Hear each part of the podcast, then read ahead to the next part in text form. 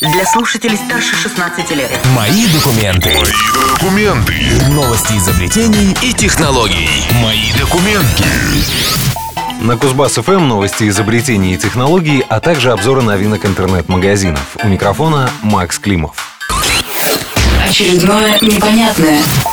Ни для кого не секрет, что самый популярный торрент-клиент в мире, конечно же, MuTorrent. А самая распространенная операционная система, само собой, Windows.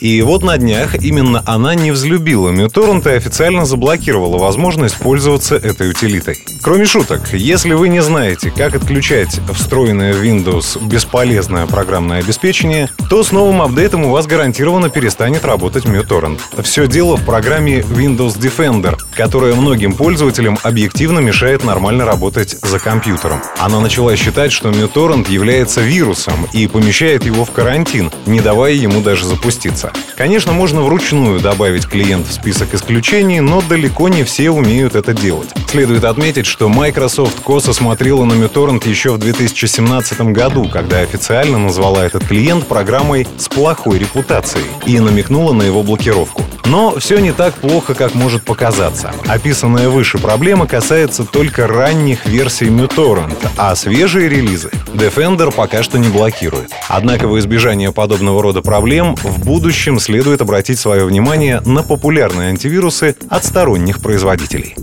Вести из виртуальности. Представители компаний Google и Amazon в связи с блокировкой в России мессенджера Telegram решают, будут ли они работать в России. Об этом рассказал глава Роскомнадзора Александр Жаров. Как пишет газета «Известия», Жаров отметил, что все действия по блокировке подсетей сопровождались перепиской ведомства с администрацией этих американских компаний. Он выразил надежду, что для Amazon и для Google первичен их бизнес, а не политические мотивы. Жаров также подчеркнул, что сейчас целью обхода блокировок используется порядка 20 20 подсетей. Общая численность IP-адресов более 10 миллионов. Я напомню, 16 апреля Роскомнадзор по решению суда начал блокировать мессенджер Telegram на территории Российской Федерации. Игровая реальность. Компания Sega в ближайшем будущем собирается выпустить ретро-консоль Mega Drive Mini, миниатюрную версию легендарной приставки Mega Drive. Релиз приурочен к 30-летнему юбилею знаменитой 16-битной приставки. Аппаратным обеспечением устройства занимается компания AdGames, которая пообещала раскрыть технические характеристики уже совсем скоро. Консоль повторяет оригинальный дизайн Mega Drive, однако при этом приставка будет поставляться с набором предустановленных игр на внутренней памяти. Sega начнет продавать Mega Drive Mini в конце 2018 года. На старте продаж приставка будет доступна только в Японии, но в дальнейшем она появится и на других рынках.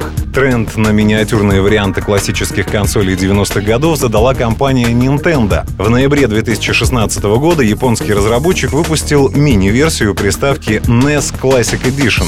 В комплекте с устройством шли записанные копии 30 классических игр, среди которых были Pac-Man, Братья Марио, Final Fantasy, Ice Climber и многие другие. По данным на апрель прошлого года, в мире было продано почти 2 миллиона таких консолей. И вот теперь, вдохновленная успехом Nintendo, компания Sega, похоже, решила последовать ее примеру. Другие новости изобретений и технологий в следующем выпуске моих документов. Программа подготовлена по материалам сетевого издания Mobile Device. Мои документы. Мои документы. Новости изобретений и технологий.